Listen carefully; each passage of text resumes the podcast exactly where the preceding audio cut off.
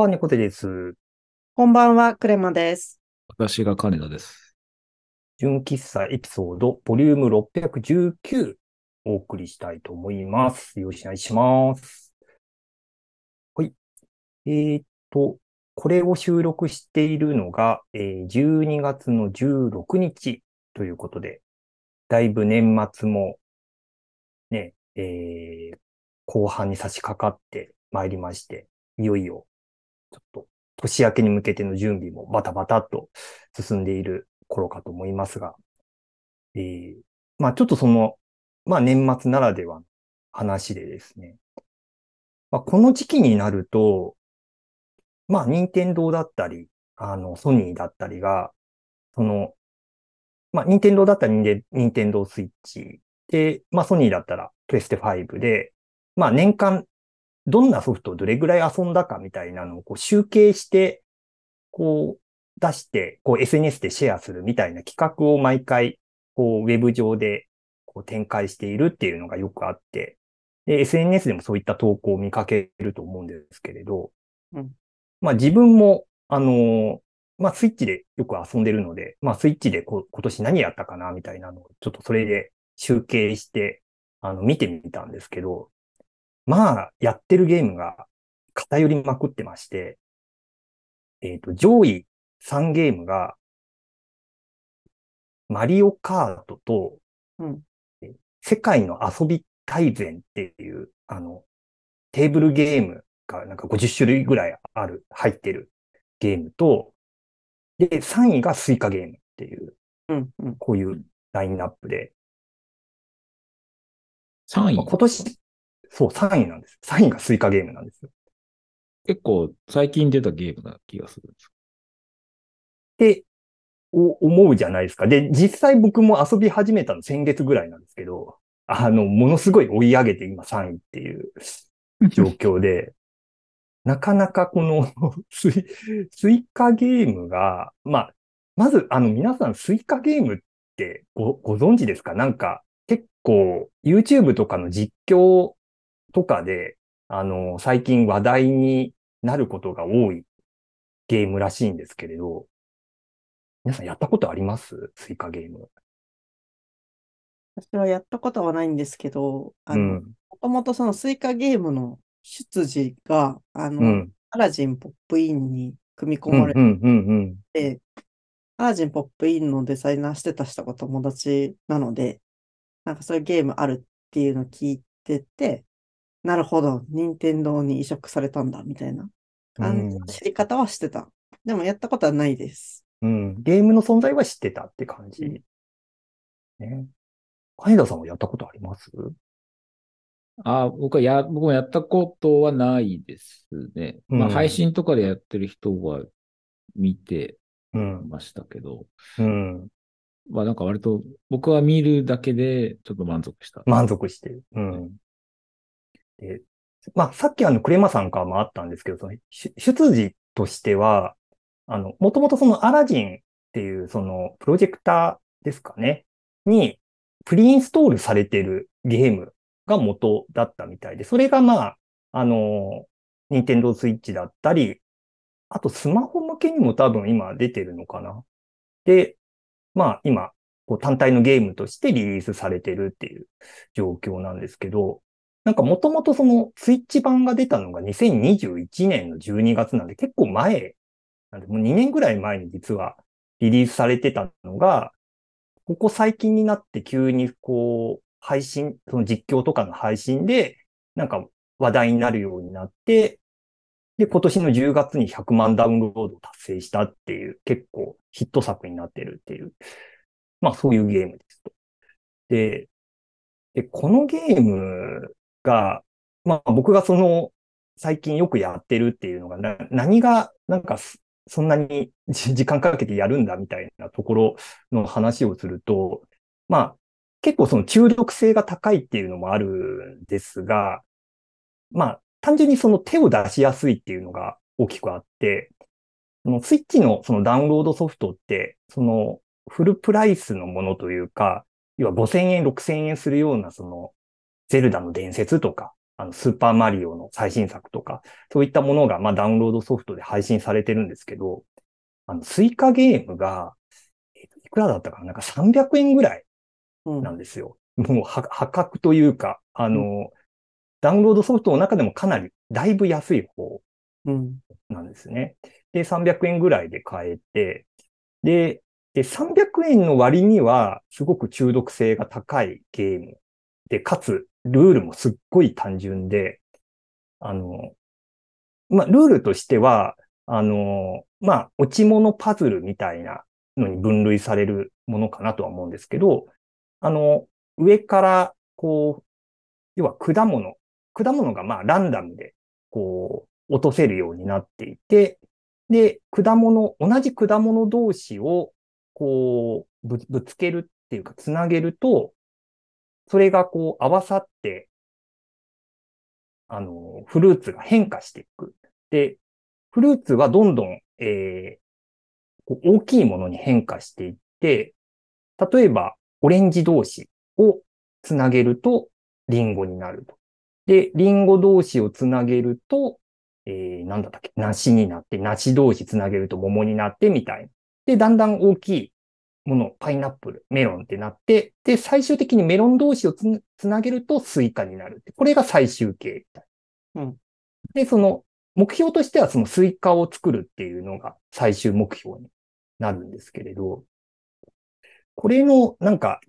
ちょっと面白いところとしては、まあなんかそのフルーツ同士をつなげてどんどん大きくしていって、で、大きくすればするほどスコアがなんか高くなるみたいなところがあるんですけど、これが普通の落ち物パズルとかだと、なんかぷよぷよとかテトリスとかって、基本的にマス目状に綺麗にこう収まっていって、横一列になんか揃うと消えたりとか、あの、基本的にはこう綺麗に整って、こう上から、あ下からこう積み上がっていくような形になると思うんですけどうん、なんかこのスイカゲームって不不揃いというか、小さい、まあ、フルーツもあれば、こう、メロンとか、あの、パイナップルとか大きいものもあるんで、なんか積み上がるとどんどんなんかアンバランスにこう積み上がっていく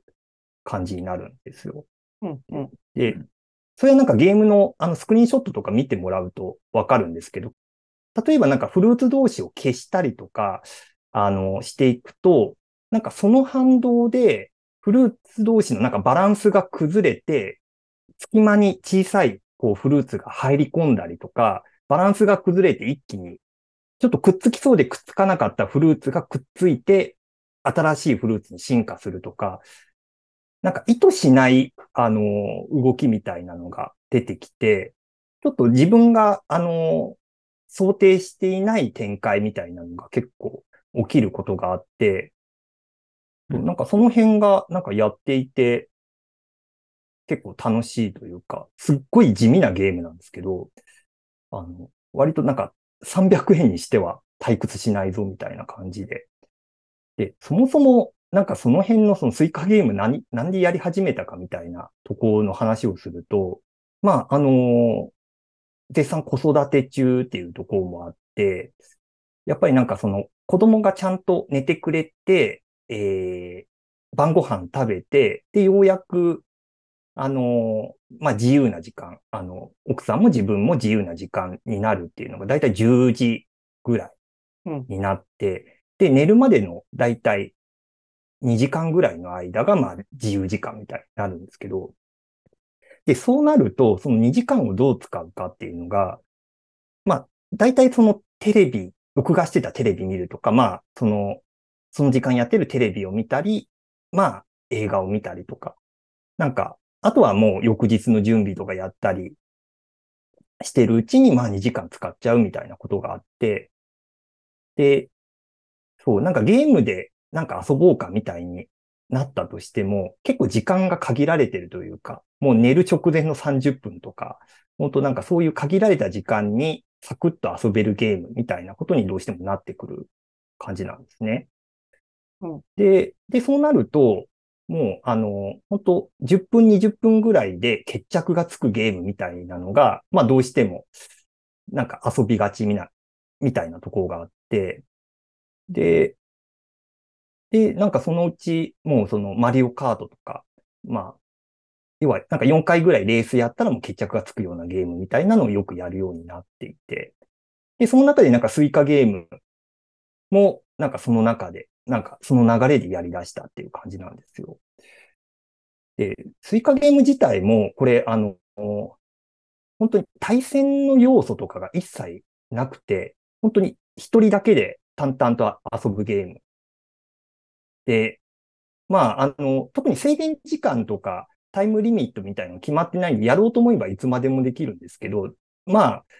まだやり始めてそんな経ってないっていうのがあって、だいたい10分15分ぐらいでゲームオーバーになることが多いんで、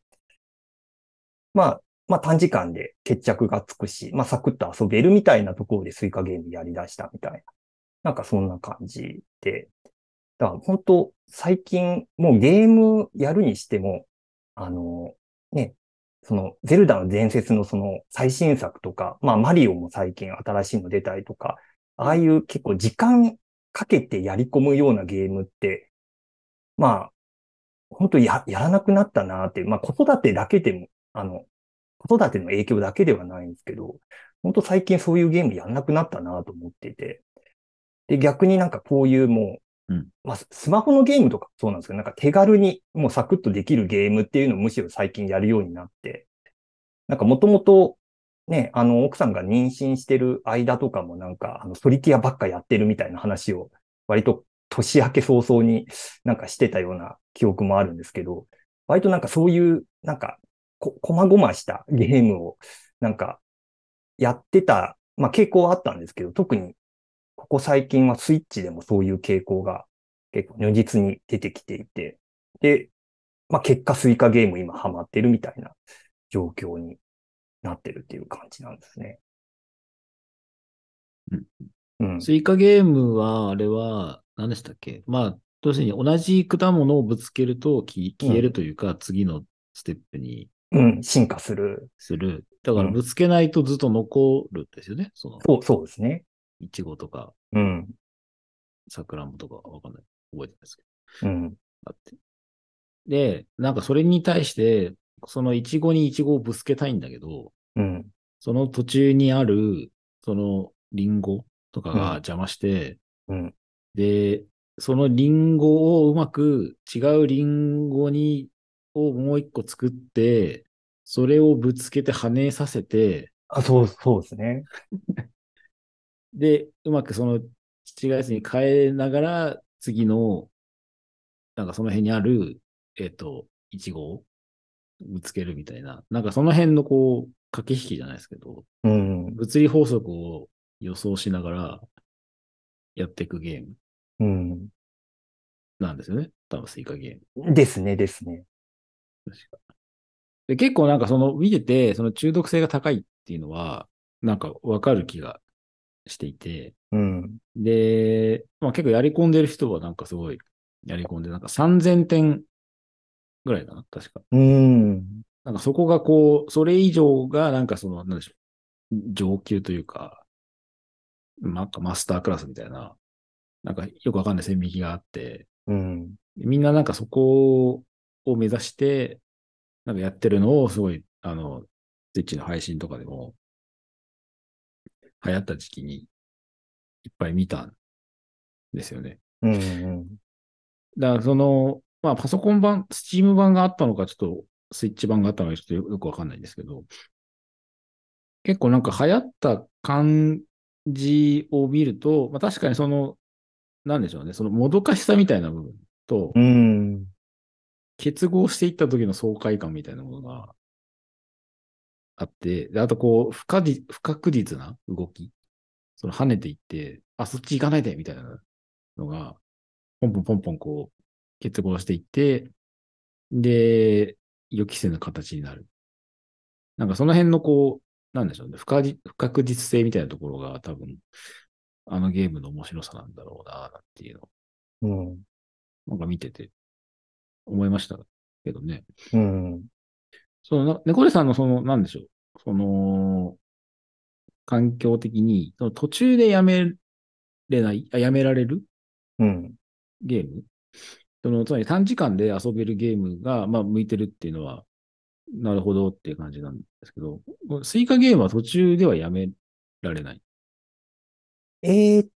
と、やめようと思えば、まあ、その、ストップすることはできる、はできるんですけど、はいはいはい。でも基本的にこう一人用、あの対戦とかじゃないんで、あ、なるほどね。はい。うん、あの、例えば奥さんがスイカゲームやってる間に、うん僕があの皿洗って、で、で、僕がやってる間に奥さんが洗濯物畳むとか、なんかそういう感じの、こう、なんか分担じゃないで、ないですけど。うんで、たまにこう覗いて、あ、この辺もう少しでくっつきそうなのになんか間にイチゴ入って邪魔だねとかなんかそういう話をしてみたいな。うんうんうん。うん。いやなんかその、最近、あの、僕、あれスーパーマリオ RPG をおうおうおう。やったんですよ。うん。で、あ僕、スーファミ版のスーパーマリオ RPG はやったことなくて、うん。で、よし全然もう初見のまま、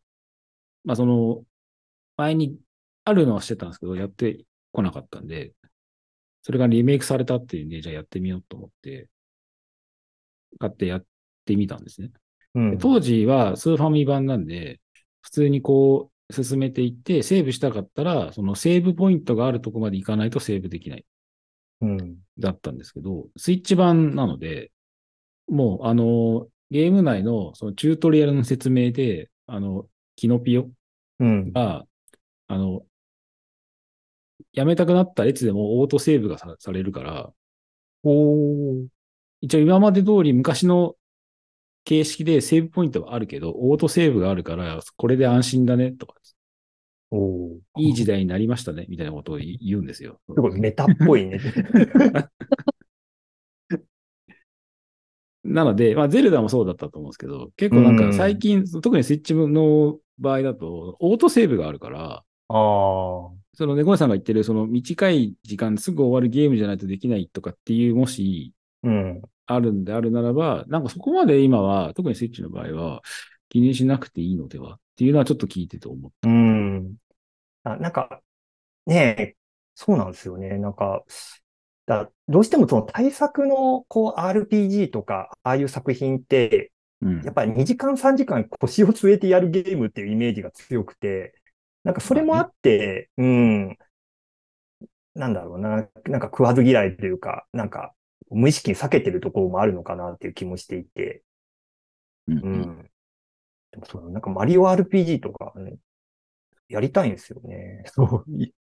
言われてみると。うん。やったことないから、本当的外れな意見かもしれないんですけど、うん。あの、そういった対策ものを、じゃあ5分今からできるよって言われても、オートセーブがあるにしても、なんかそのうんマインドシェア的なところがうん。追いつかないのかなってちょっと思っあて、、あ、それも、そうですね。なんか、細切れにやっていくと、特にあの、RPG とか、結構こう、壮大なストーリーがある作品になると、結構いろんな登場人物が出てきて、で、なんか人間関係がいろいろ変化してみたいなのがあるんで、あの、30分でやめて次やった時に、あれ、これどういう話だったっけみたいなのがたまにあったりして、やっぱそこはなんか、なんかじっくりやった方が頭に定着しやすいのかな、みたいなのはちょっと。FF のね、うなんか16とか、なんかああいうストーリー性が高いものに関しては、なんかある程度、うん。やった方がいいとは思いますけどね。うん。となんかマリオ RPG ぐらいなんかね、キャラクターも皆さんご存知の、あの、顔ぶれで、ね、ストーリーも、ね、わかりやすいようなやつだったら、もしかしたらっていうのちょっとあったりはするんですけど。うん。そうなんですよね。でもそうかな。なんか、来年に向けてちょっとそこの、あの、まあ、スイカゲーム楽しくやってるんで、多分これからも続けるとは思うんですけど、ちょっとそういうね、あの、長編というか対策も合間に遊ぶみたいなのもちょっと差し込んでいけるといいなと思いつつ、なんか、そのスイカゲームの、まあ、あの、不確実性とか、あの、その、まあ、それゆえの中毒性みたいなところもありつつ、なんか、いい具合にチープというか、あの、すごいんですよ。あの、BGM が、その、ゲーム起動してから、そのゲーム終わるまで1種類しかなくて、ほんとずーっと同じ BGM が延々ループしてるっていう。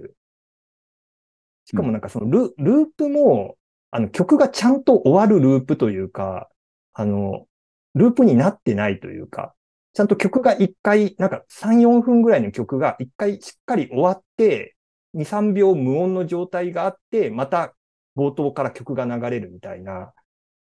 なんか CD をずっとなんかリピート再生してるみたいな感じの BGM がずっと流れてるみたいな。